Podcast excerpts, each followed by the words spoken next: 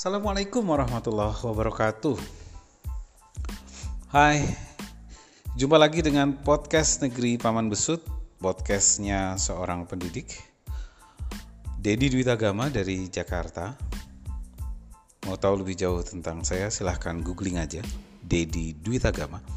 Untuk Anda yang baru mendengar podcast ini, podcast Negeri Paman Besut adalah sebuah podcast yang dikelola oleh seorang pendidik. Mayoritas isinya mengungkap tentang persoalan pendidikan. Kali ini saya ingin berbicara tentang prestasi sekolah. Anda dulu sekolah di mana? Apa prestasi sekolah Anda? Oh, waktu angkatan saya kami juara pencak silat, Pak Dedi. Good. Tapi coba ingat, apakah juara pencak silat itu sekolah Anda peroleh tiga tahun berturut-turut? Apakah setelah Anda lulus lima tahun dari sekolah itu masih suka juara pencak silat? Oh enggak, Pak Dedi, sekolah kami juara paskibra. Bagus. Apakah selama Anda tiga tahun di sekolah itu, atau Anda selama enam tahun di sekolah itu, sekolah Anda juara paskibra tiga tahun berturut-turut atau enam tahun berturut-turut? Dan bagaimana setelah lima tahun Anda lulus dari sekolah itu, apakah sekolah Anda masih juara paskibra? Nah, saya mengelompokkan prestasi di sekolah itu ada tiga. Yang pertama, prestasi sekolah kebetulan.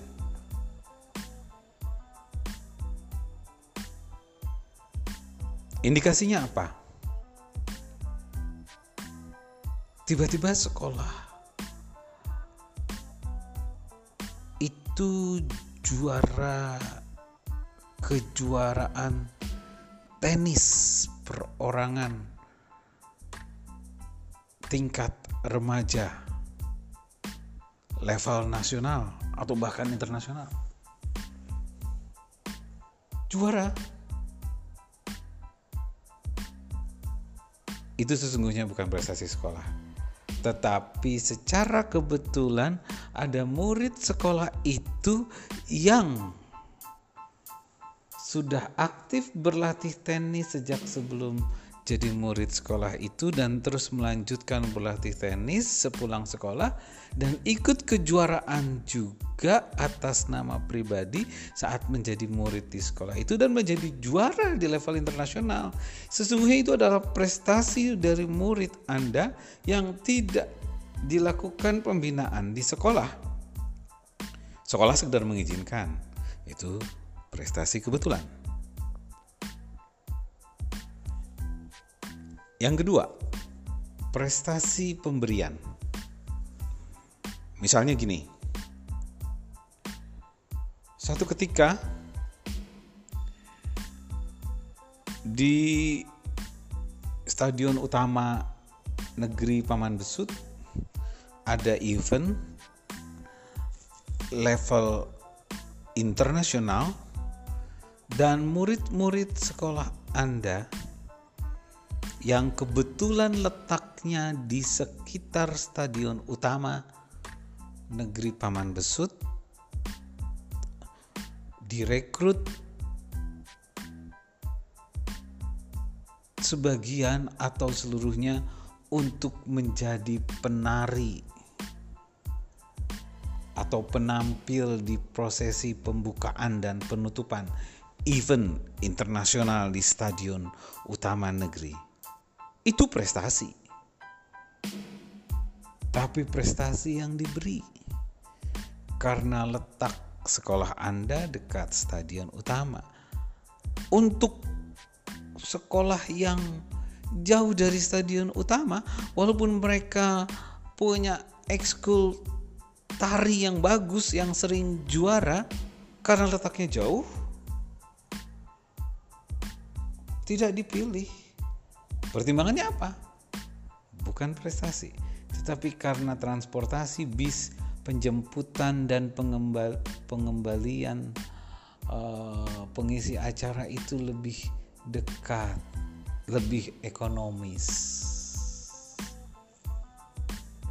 Atau sekolah Anda tampil di kantor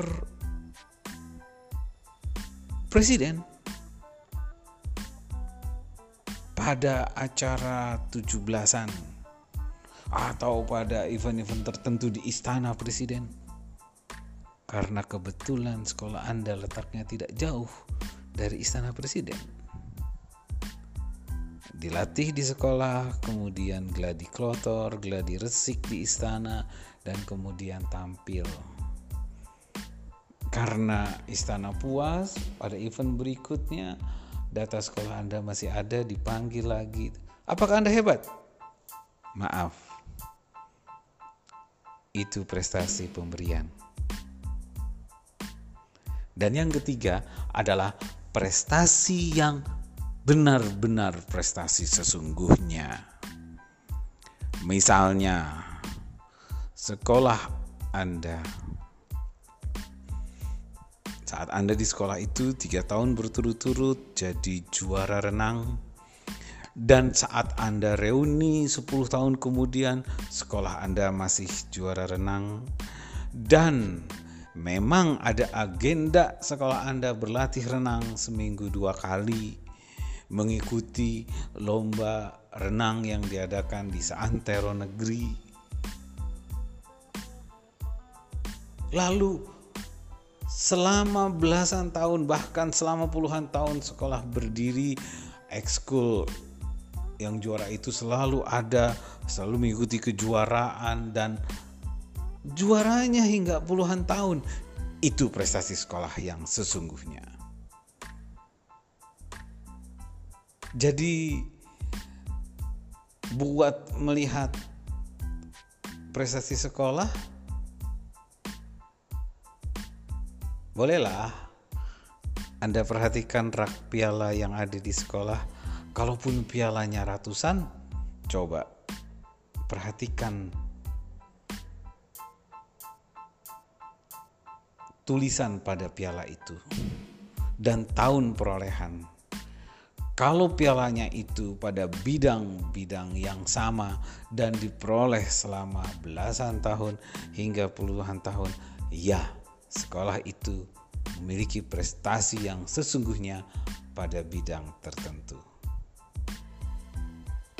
Buat yang pernah jadi juara pasti tahu betapa nikmatnya jadi juara, dan itu nyandu loh, membuat Anda ingin juara dan juara lagi. Walaupun waktu juara tidak dapat apa-apa, tapi kenikmatannya itu luar biasa karena ada hormon endorfin yang muncul di otak Anda dan itu menimbulkan kenikmatan yang luar biasa. Dan Anda tahu betapa sulitnya meraih juara. Buat yang pernah belum pernah juara, bolehlah sekali-sekali ikut kompetisi supaya tahu bagaimana beratnya berprestasi. Semoga bermanfaat. Sampai jumpa di podcast berikutnya. Terima kasih. Assalamualaikum warahmatullahi wabarakatuh.